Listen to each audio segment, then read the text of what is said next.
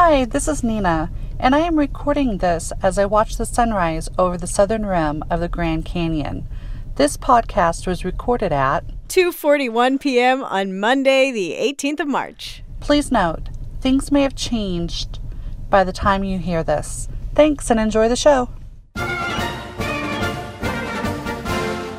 It's the NPR Politics Podcast. I'm Tamara Keith. I cover the White House. I'm Scott Detrow. I cover Congress, and I'm thinking about the fact that for all the camping I've done, I've actually never been to the Grand Canyon, and it's a life goal. I'm Domenico Montanaro, political editor, and apparently you can't go down and back in a day. You have to camp down there. Yeah. So All right, today, guys, we are going to do something a little bit different. Over on Morning Edition, which is a show on the radio, uh, a show that we often appear on. They also produce a podcast called Up First.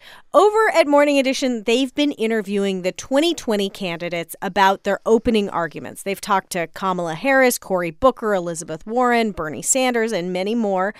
And today and tomorrow, we are going to do podcasts where we sort of talk through and listen to parts of those interviews. Today, we're going to focus on Harris, Booker, and Pete Buttigieg, who's the mayor of South Bend, Indiana.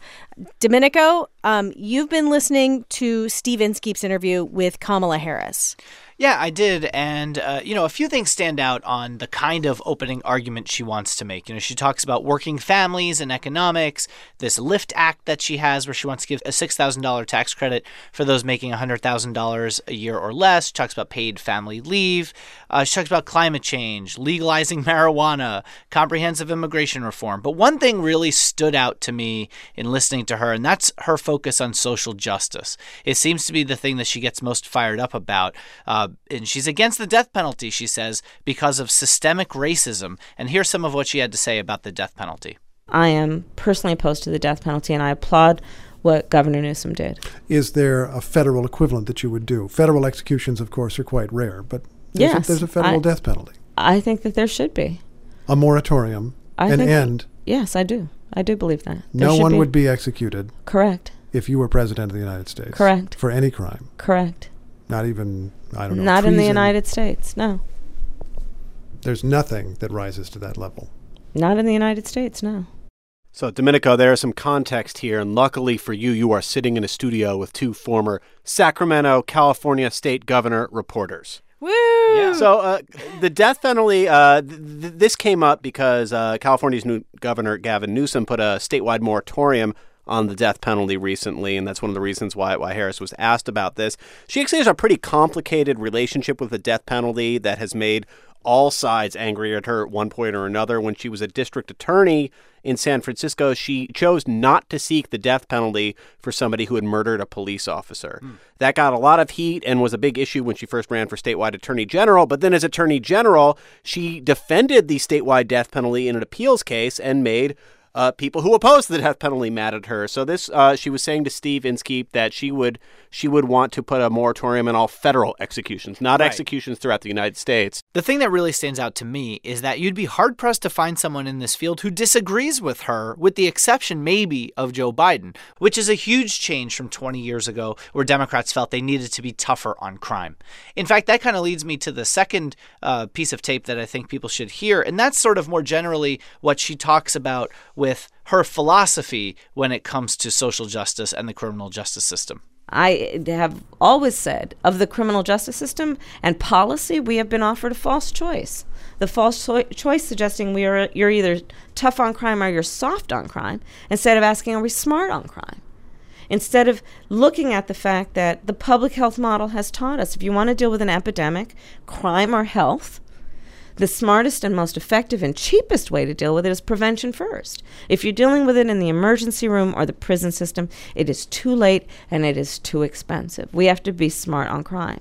And Tam, if you have more questions about what Kamala Harris means by t- smart on crime, I refer you to her book, Smart on Crime, written written 10 years ago. So she actually Oh, uh, wow. which which gets into this into is not her campaign book. This is a previous book. This is a previous. This is a book for a previous campaign. This is something she talked a lot about, but as we've talked about on podcasts before, she is facing the situation where the Democratic Party, especially, is has gotten a lot more progressive on criminal justice than, than she has. So even when she was staking out this this uh, mostly progressive-ish claim as a as a DA, even that is not enough for a lot of people who have been asking real tough questions about her track record. You know, she also got to comprehensive immigration reform and saying that that's something she's in favor of, which also had the context around President Trump. This administration has sought to vilify and scapegoat people coming from Mexico. Period. And it is a crisis of this administration's own making. And I am not going to be duped by this administration into contributing to what has been an attempt to instill fear in the people of the United States. We should hold true to our values and what we say is our moral compass on the issue of people fleeing harm. Period. Full stop. And what she's talking about there is having a process for people who are seeking asylum. Now, Domenico, there is one more thing that you came to talk about that stood out to you from the interview. Yeah, I mean, you know, we've been talking about whether or not people in this campaign are pugilists or pragmatists. You know, are they fighters or are they seeking compromise, right? And when it came to which Scott, is which is the Domenico brand term channeling Mara Liasson, who like always channels it down into a catchphrase. I feel like this is your best well, catchphrase. Mara, Mara and I, well, Mara and I talk about how our job is to come up with new cliches. Yeah, So no, I- that's- I'm complimenting. com- There's no we shade here. compete in I love doing it. that, and we talk about it, and then we sign off on each other's cliches. So Pragmatism versus pugilism. Yeah. TM. Copyright 2019 Domenico Montanaro. Anyway, so uh, listen here at the very end of the interview where Steve is trying to wrap up. Steve is trying to wrap up, and her staff is actually trying to wrap up the interview. Uh, someone in this interview couldn't let it go. Truly the last question. You mentioned Venezuela. I Venezuela. could go on with you forever. Come on. I'd be happy to do that. That'd be fine. Okay, she said it. good. She said it. this is good. Your staff is feeling Yeah, different. so he does go on to ask one more question. She says that she's kind of starting to get warmed up. She wants the fight. She wants the to the discussion, uh, and uh, she went on and made a few more points while her staff stood there, thinking that they had things finished. so I think on the debate stage, this is somebody who, as a prosecutor, you're going to see want to take on the ideas. And that's something I've started to think a lot about because now June is closer than it was before. and uh, we have Yeah. all these candidates. We are up to 15. We might hit 16 next week, right? And they're all like like we've been talking about here. A lot of the policy is the same. A lot of the approach is the same. And they've all had their moment when they announce and then they're out meeting with crowds. But when they're all in the same place or most likely broken up over two nights and a random assortment of people, like how do who makes that argument better? Who stands out more? And that's something I think a lot about, especially with Harris. I'm now imagining the set from Laugh-In or something, or maybe like Celebrity Squares or something, where there's just the- like a giant stack, of like box after row after row of candidate because they can't all fit on one level on the stage. Or like the uh, like the recording "We Are the World" or something. yeah, You like can that. only fit nine in Celebrity Squares. Oh well, Yeah, that's not even. we would need two two celebrity squares. celebrity squares.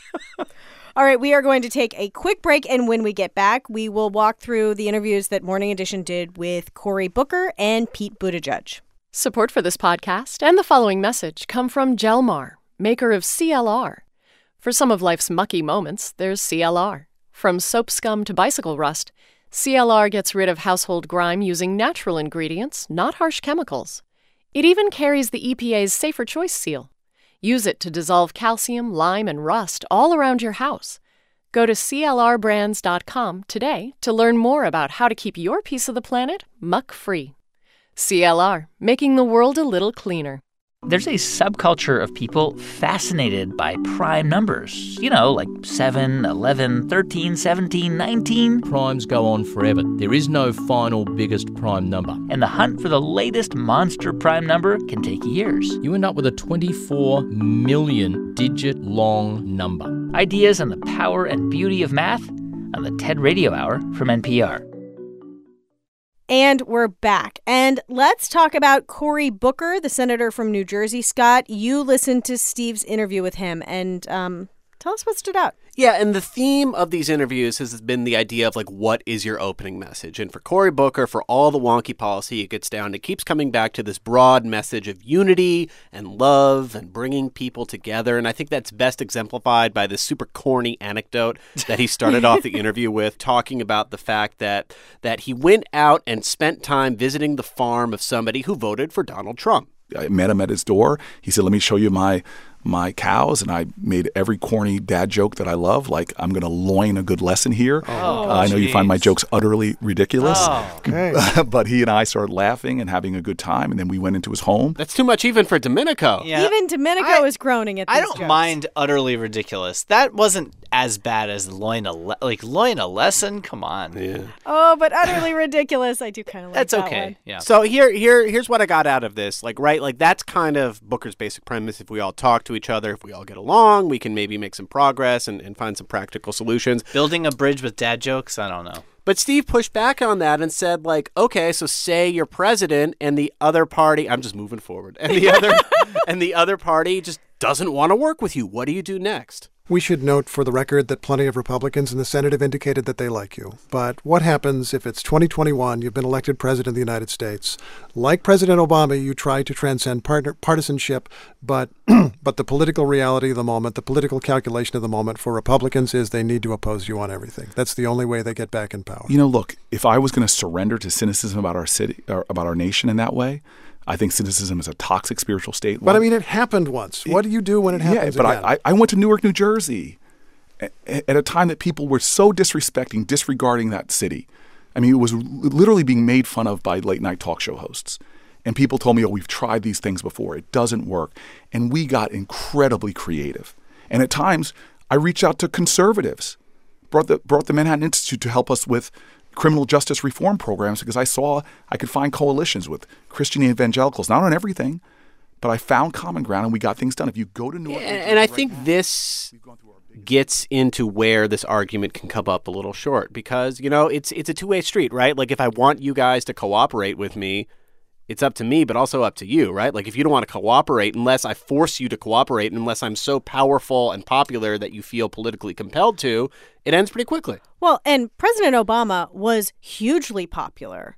Uh, you know, I don't know how many Republicans I talked to at his inauguration on inauguration day. He was hugely popular. Republicans, at least initially elected Republicans, were worried that he was going to have this incredible sway and that they, and then they just shut him down. It disappeared very quickly. He put 40% of, of the stimulus was in tax cuts because he thought that he could get Republicans on board. They said no, right? And immediately the grinder of Washington got to him, where second term Obama was just talking about how the change has to come from outside Washington. He basically gave up on the idea of changing the ways of Washington, and Cory Booker wants to retry changing the ways, I guess.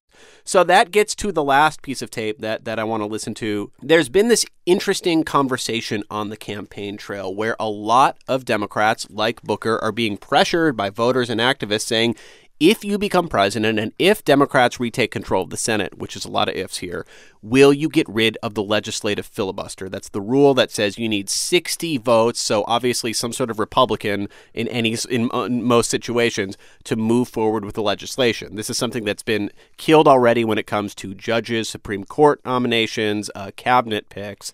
Why, don't- why not just do it across the board? Uh, interestingly, a lot of the senators, as as progressive as they are on so many big issues, don't want to do that. So that's something that Booker was asked about here. So suppose this Medicare for All proposal that you've endorsed, Bernie Sanders' uh, proposal, um, passes the House, as it might well do, uh, goes to the United States Senate, and Republicans feel it's socialism and filibuster it. Do you, at that point, as the leader of your party, if you've been elected president, urge Democrats to get rid of the filibuster? No. I've heard some good arguments uh, oh, since I've uh, since February when people started getting into my face about uh, we've got to get rid of the filibuster. People on the left feel very strongly about it. I'm willing to listen to more arguments, but I'll tell you what: if that we had gotten rid of the filibuster, uh, uh, legislative filibuster in the Senate right now, we would women would have uh, potentially lost their their right to make their own medical decisions. The kind of things they could have done in the first two years of the Trump administration would have been so damaging to people, and we need to understand that there's good reason uh, to have a, a Senate um, where we're forced uh, to find uh, pragmatic bipartisan solutions. And again, I'm going to be out there in 2020, not just campaigning to, to win the presidency, but I'm going to be campaigning for people at every level of offices to hope that we get uh, uh, more more Democrats elected. But I'll also be campaigning for this. Let's be a country that operates from that sense of common purpose and not let people twist us so that we can't do the things that we all agree urgently need to be done. So not as flashy as uh, pragmatists versus pugilists, but um, I think there's a there's a split here of the senators versus the non-senators because while all the senators are saying no, we need to keep it, except Elizabeth Warren, who said she's open to the idea of getting rid of the legislative filibuster. You have some of the non-senators like Governor Jay Inslee of Washington and uh, Mayor Pete Buttigieg uh, from Indiana we're going to talk about next, uh, saying get rid of this. Thing. I'm just fascinated by the fact that on the campaign trail, what we hear continuously over and over again from Democrats is that they want to beat President Trump, Mm-hmm. right? They want someone who's electable to beat President Trump. And yet, at so many turns, they're also pushing these candidates to be in favor of things that, in theory, would make them less electable in a general election. Okay, so it's my turn. Uh, I uh, listened to the interview with Pete Buttigieg, who is the uh, mayor of South Bend, Indiana. He has formed an exploratory committee uh, to run for president. He did an interview earlier this year with Morning Edition, a lengthy interview, but it was about his book that had come out. It was sort of his campaign book. So this wasn't part of the the series of interviews about opening arguments, but we still get a pretty decent sense of who Buttigieg is and what he stands for. But first, we get a little bit about his name. It's a, an extremely common name in Malta and nowhere else, I guess. But uh, uh, yeah, any Maltese would recognize it right away. I think technically it would translate as something along the lines of uh, uh, master of the poultry. Now, of course, Master of the poultry. Yeah. That is very millennial I for the didn't know- millennial candidate. Like, oh, it's so common in this obscure place. I didn't you know- might not have heard of. I didn't know Pete meant master of poultry. Oh. Of course, we are talking about his last name, Buttigieg, which we have all struggled to pronounce correctly and probably will continue to struggle to pronounce correctly.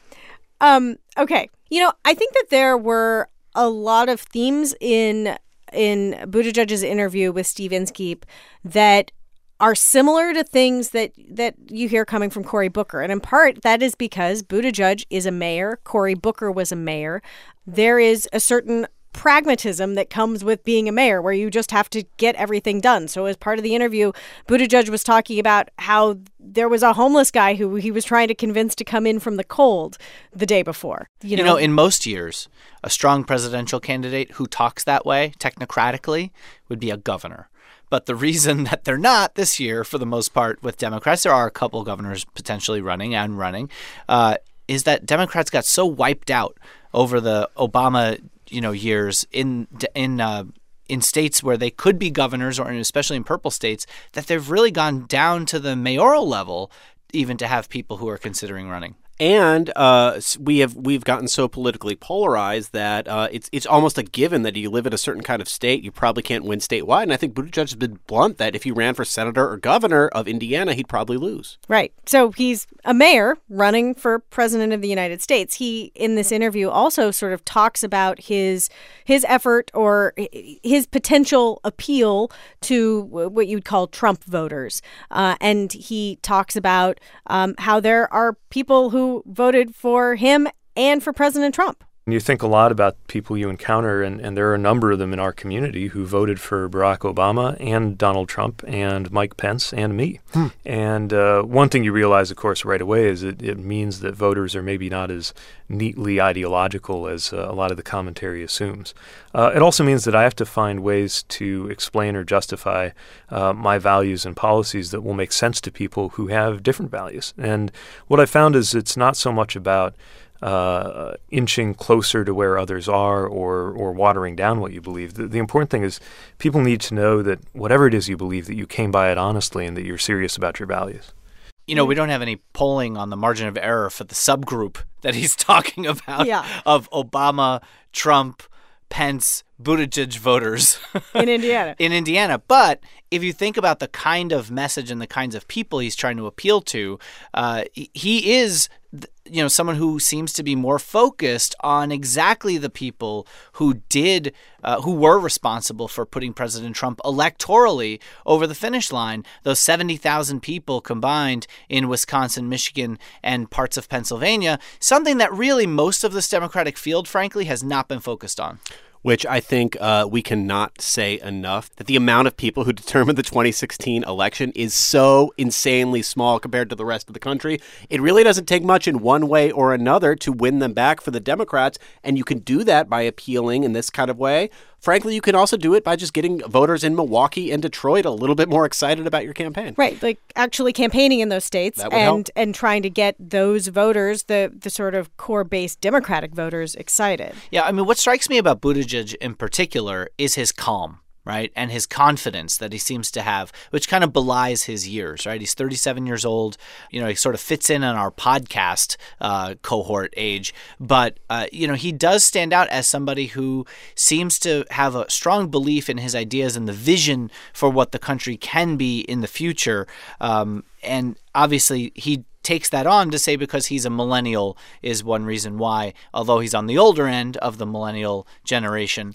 I had one Democratic strategist say to me that they felt like Buttigieg is somebody who, if this were a radio and newspaper campaign, he'd be the nominee but that once he's on TV and he looks so young and he's you know on the shorter end, that he might not look as presidential. That was one Democratic strategist's view anyway. And I think the radio and newspaper thing, the point is he has a lot of substance. He's somebody who makes his case very well. We have talked a lot on this podcast about how candidates are going to talk about President Trump and how they are going to approach President Trump.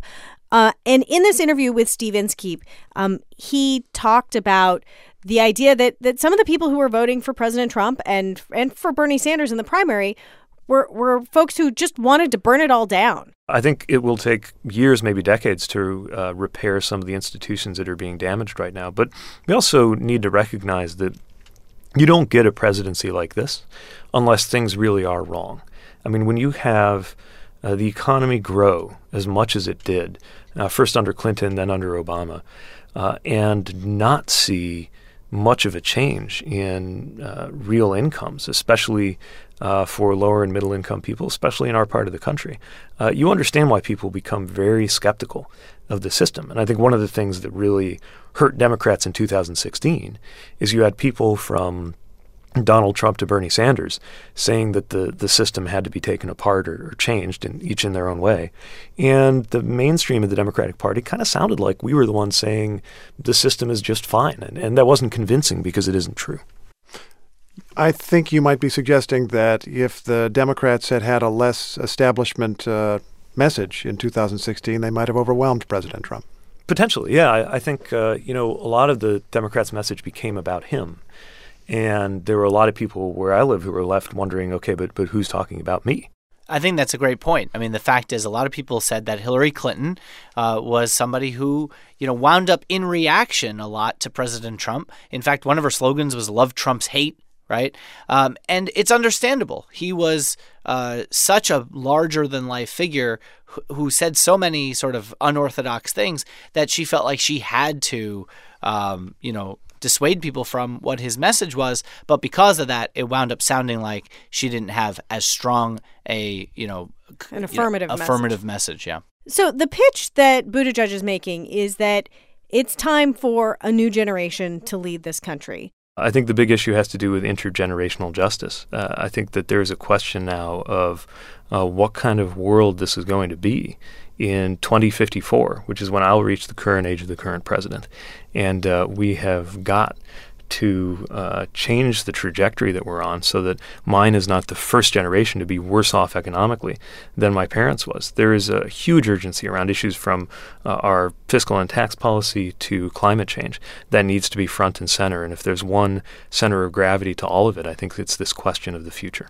You know, this is a country that's undergoing huge uh, generational and demographic change. It's what we saw as the cultural fissure that of 2016, where President Trump was able to win. And you're seeing Democrats now try to figure out who they are. And these are just three of the people who are at least trying to make their message for what the party should be.